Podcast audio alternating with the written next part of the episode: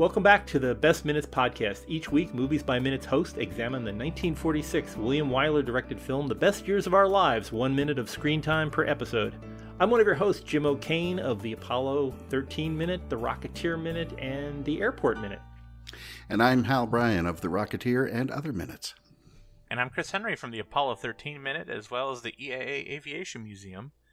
And once again, we're welcoming back our special guest, Katherine Wyler. Ma'am, thank you for being here. It's a high honor for all three of us to get to talk with you. Well, it's a pleasure for me, so thank you. It's it's a lot of fun to talk, talk about all these minutes. Um, we're in a we're in a very in, intriguing minute here. Uh, we have uh, Homer's dad is talking to uh, his hopeful daughter-in-law to be uh, Wilma, uh, uh, talking about the, the trouble with Homer, and uh, it's uh, it's it, it's coming. This this will be this is the setup for for a, a larger scene between Homer and Wilma. And uh, again, uh, your dad does such a great job being very personal about this. He he does exposition, but it's not overt exposition. It's just we're kind of listening in on conversations to pick up clues as to what's going on. Um, I don't. It, this is one of those kind of movies that where you have a large ensemble and you keep thinking, oh, maybe I have a favorite character, but every time you go to a new bunch of characters, you go, no, that's my favorite character, and that's my. But I think the Homer and Wilma relationship is one of my favorite parts of this film. And I think also in this particular minute, you see uh, the father of this damaged uh, son who's come home. And uh, you know that the parents don't really know what to do. He keeps to himself. They try everything they can think of. Uh, it's just a whole new world in terms of their relationships, and so hard to... to know what to do. Yeah, and you know, and we're we're seeing it even in the uh, you know the family members. Uh, Luella is trying to understand it, so she's she's acting out what she's seeing uh, Homer's doing and trying to figure out. Well, how does how do you work? You know, he, she's not being she's not trying to be mean or anything, but she's just trying to figure out how does she's processing how is her brother dealing with not having hands? What would you do if you only had hooks for hands? Um, it's very natural and honest uh, look at how, how a child will look at these things. That's right. Mm-hmm. And, you know, one of the uh, little slice of life things that just sort of defines a, a, a different attitudes in a different era that was interesting to me in both uh, the minute uh, prior to this one and in this scene is we're here in sort of, you know, pitch perfect Pleasant Valley Sunday type uh, suburbia with mowing the lawn and things like this. And then we hear gunshots coming from the backyard. And in a movie made today, or even sort of in recent memory, that would be the, you know, that would be an immediate cue that something, something dreadful has happened. And, you know, goodness, you know, has, has somebody, you know, has Russell gone and hurt himself or something like that. But it's, uh, it's interesting to me that it's just sort of, it's explained away very easily. It says, no, he wanted to, to practice. He's got, he's going to go do some hunting. And, and it's not presented as a, as a, you know, crazy, Uh, movie-shattering slice of melodrama. It's just, it was a, a normal thing somebody might be doing, even even right here in their uh, their own backyard. Yeah, and I wonder, I, I've no idea what the you know the percentage of households with guns at the time may have been totally different than now. Yeah, and it was, I mean, when I was growing up, uh, I lived in a, a rural part of New York, and it wouldn't be uncommon for, uh, you know, during hunting season, there's pickup trucks with uh, with rifle racks on the back, and you know, kids would go shooting after uh, after after the you know after the game on a weekend. They'd go out, and um, but it, it was a different uh, there was a different focus then, and uh, you know, it, it didn't have the ominous nature that it would in a in a modern in, you know in a, in a present day movie. Um, I. I, you know, I, I do want to talk about uh, the the acting here is all it's so natural to me. I, I feel like people aren't reading. Um, you know, even the kids are doing a great job at not sounding like they're acting through something or reading lines off of a script. Um, and it's just it, it's so it's so impressive, especially when you know the uh, the background of Harold Russell being just you know an, an ordinary soldier who. Uh, because of his uh, his disability, wound up in uh, an Army documentary, and then now you know into into your dad's uh, movie. Um, well, you know, in, in in the first iteration of the script, which actually wasn't a script but was a uh, a long poem, uh, he was he, he was uh, spastic through, uh, I don't know, through some terrible event that had happened during the war and made him spastic. And I think um, my father felt that to find an actor to play that, it would always look a bit phony. It just wouldn't work. And uh, somehow they came upon, well, I, that's right, they, uh, they, they saw Harold Russell in a documentary. And you know that he won two Academy Awards for the same role, the only time that ever happened. Apparently, uh, the Academy gave him a special Oscar. And then he won for, uh, I think, Best Supporting Actor. Yeah, he did, he did a fantastic job. I mean, quite a natural at it. Just, uh, you know, yeah. he, uh, he he he comes across so so honest, so sincere, and you know, he probably drew on, you know, not not exactly method acting, but he probably drew on his own experiences in uh, in showing how he felt about things.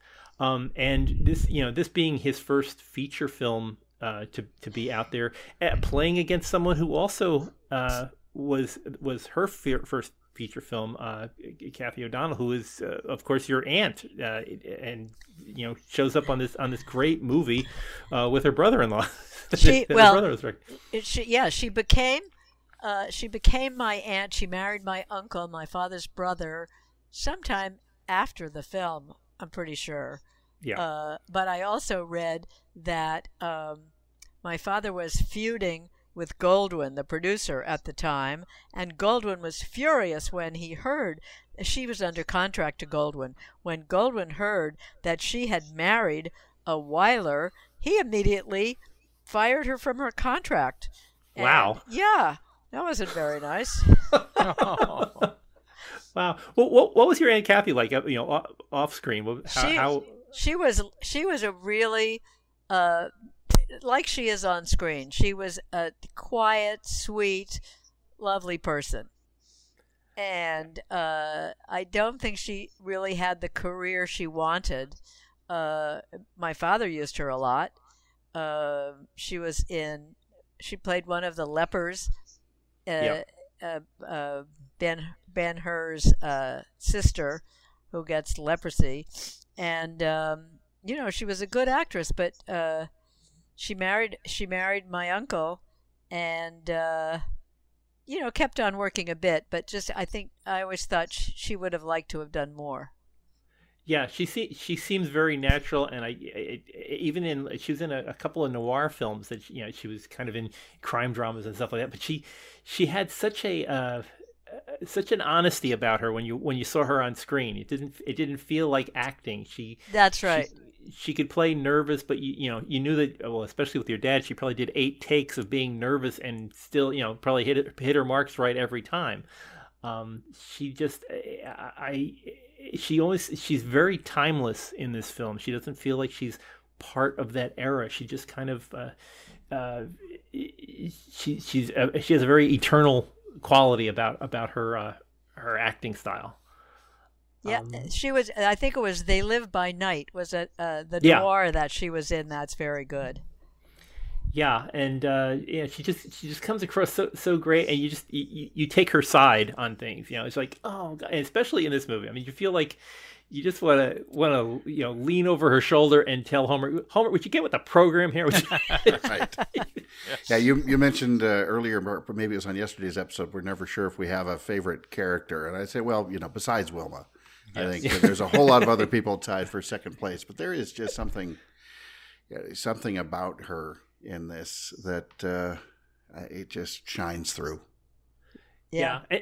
And, and she sums she sums up basically what you know the same problem that Homer's dad is having is that she doesn't know how to get Homer out of his shell and try to you know explain to him, and we'll, you know we'll get later on. I don't want to don't want to jump the gun, but you know we'll get later on how she finally gets him to understand how she's feeling about things.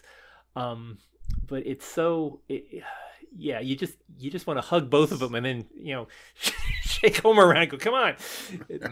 Um, break out of a chum. Yeah, yeah. Exactly. Yeah. You lost your hands, but you still got a brain, see? Yeah. Yeah. You know, the, the thing that I, I, I always thought was interesting, and it, it there's another movie that, that kind of hints at it too, was, uh, thirty seconds over Tokyo at the end, where Ted Lawson has has lost his leg in the crash of his B twenty-five after the Doolittle raid, and um, Doolittle comes to see him in the office, and you know, and and Lawson's basically says that you know he is stalling to see his wife because he doesn't want her to see him without a leg, and you know, Doolittle says, well, "What kind of girl did you marry, Lawson? You know, that's not going to matter to her." And and of course, Ellen didn't care. She was very much like Wilma. Um, but you have to think there was a lot of strong uh, women, uh, parents, fathers, you know, uh, and mothers uh, that you know they did have to care for these these guys coming home yeah. that were wounded from the war. And you you don't hear a lot about that outside of of this film. I mean, you don't hear about you know everybody fought World War Two on certain levels, and the home front was part of it. And and this is a, a, I think a hard look at. at the cost of the war and what these folks, it, it's Wilma's turn to contribute to the war effort, if you will, and take care uh, of Homer. I, I think it's a, it's a neat look at that. Yeah. And Wilma is such a fascinating and, and pitch perfect counterpart to uh, Marie. Oh yeah. You yeah. know, who's, who's just yeah. light and yeah. light and airy. And, and we're going to go back to just the way things were before. And, you know, spoiler alert, if it doesn't work with you, it'll work with some other fella. Uh, and Jeez, they're just they're yeah. just absolute uh, absolute antithesis of each other, and, and what a what a brilliant way to illustrate so many different attitudes. Yeah, and you know it's it's interesting. I, the only the only missing part. I wish your dad had put this in somehow, but there's no there's no time when uh, Marie meets Homer in the whole movie. They never they never share oh, a scene yeah. together, and it's it's just. The idea of how Marie would react to Homer, it, it, there she would be the uh-huh. the missing piece. Uh, if they had, if they'd all met at Butch's Place, uh-huh. the, the reaction of Marie would have been, "What are we doing here?" Um, I, but, just uh, imagining what her reaction would be, I think uh, I think this picture would have turned very violent at that point. yeah. And I don't know who would be lining up to uh, to uh, you know take care of uh, take care of that. But boy, uh, you, you just imagine she would be. Gauche and thoughtless and everything else, and and go from being a, you know, a, a fascinating representation of a certain type of persona to just being the absolute villain of the piece. You know, yeah. it, it, you know, she's bad when in the film. I'm not getting spoilers. I'm giving away, uh, you know, a movie made in the forties here, but uh, you know, um, when when Peggy finally breaks down and she's like, "I'm gonna break them up." You know, and you're just like, thank God. yeah, exactly. Right. Go, Peggy, go. Yeah. Uh, well, I, I, I, I've got to ask. Well, while we have, while you, while we have you on the show, Katherine, um, you, you were in this film br- very briefly. Do you have any memories of that? I mean, you're a very, you're oh, a very I do. Little girl. I, I do actually. I think I was uh, about six, and but what I remember is, uh, my sister was three or four, and I was six. And we were told to stand and look at, at look into a candy uh, display, and um, Dana Andrews was going to walk past us. Well, if you know where to look, this one moment when Dana Andrews is walking into the drugstore, you see these two little girls. I had a big crush on Dana Andrews. And so you can see this one little girl with her mouth hanging wide open, and my head goes right to left, just following Dana Andrews. And I think, you know, my father didn't use me again. Uh, you had your chance, kid. Uh, You're to, out of the picture, kid. Yeah. yeah well, no, I, I did get I did get a moment in Roman Holiday. Uh, there's there's a moment when uh, Gregory Peck is trying to get a camera from a little girl at the Trevi Fountain, and my sister got the close up because she had the camera, and I call the teacher. I, my desolate, deathless line, "Hey, Miss Weber." And uh, that was that was my last on-screen moment. Ah, ah, but it's it's an I M D B credit. You can't turn them down. So that's Absolutely. Good. Wow. Oh, that is awesome. Yeah. Wow. Um, I now did did your dad wow. have any of the any of the talent come over to the house? I mean, I I, I keep oh, yeah. imagining like you're you know you're there and the, the doorbell rings and it's Frederick March or something. It's just oh, it's Frederick March. Well, you know, it's funny. I I guess because of my crush, I remember Dana Andrews. Dana Andrews came from a, a town in California, in mid-California, that was very famous for pea soup. and I can't remember the name of the town anymore, but I think it's still famous for pea soup. And um, I do remember, I think that maybe uh, tennis games or, uh, you know, everybody everybody came over for for dinner, or my father played gin rummy, so they, you know, those who played gin rummy did that. Uh, there was there was a, a lot of uh, socializing. Huh.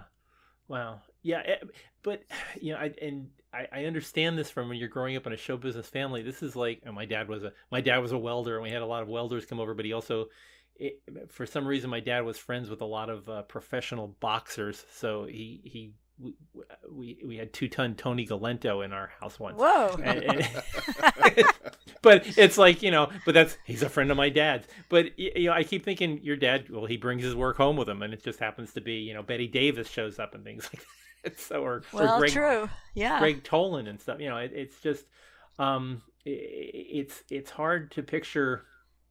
If you're not in the business, that it's show business. That's what that's what it's all part of. Well, yeah, that, I would say that he he most liked writers. Writers to him were gods.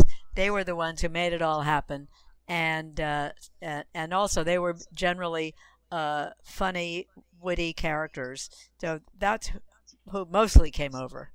As someone who makes his living writing, I'm just I'm sitting up a little straighter now, uh, and I can tell you that uh, that yes, as a rule, we are a, a clever, charming, and absolutely lovable bunch. Absolutely. Well, I'm not sure about the lovable part, but you know.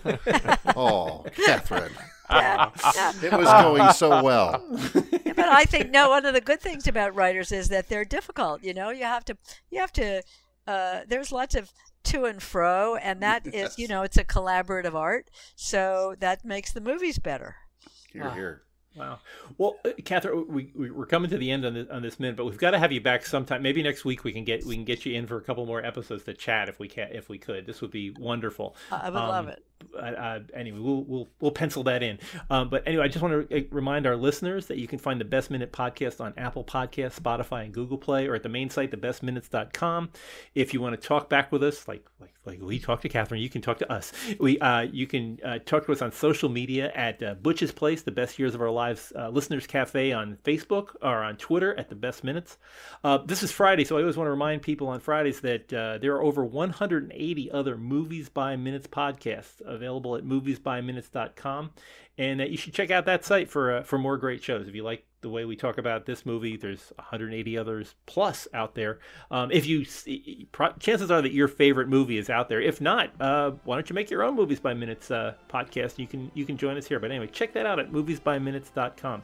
Uh, we uh, listen. Have a great weekend, and uh, we'll see who's coming up uh, next as we talk with uh, with Homer and Wilma in the uh, back in the woodshed uh, Monday. But uh, have a great weekend. We'll see you here Monday on the Best Minutes podcast.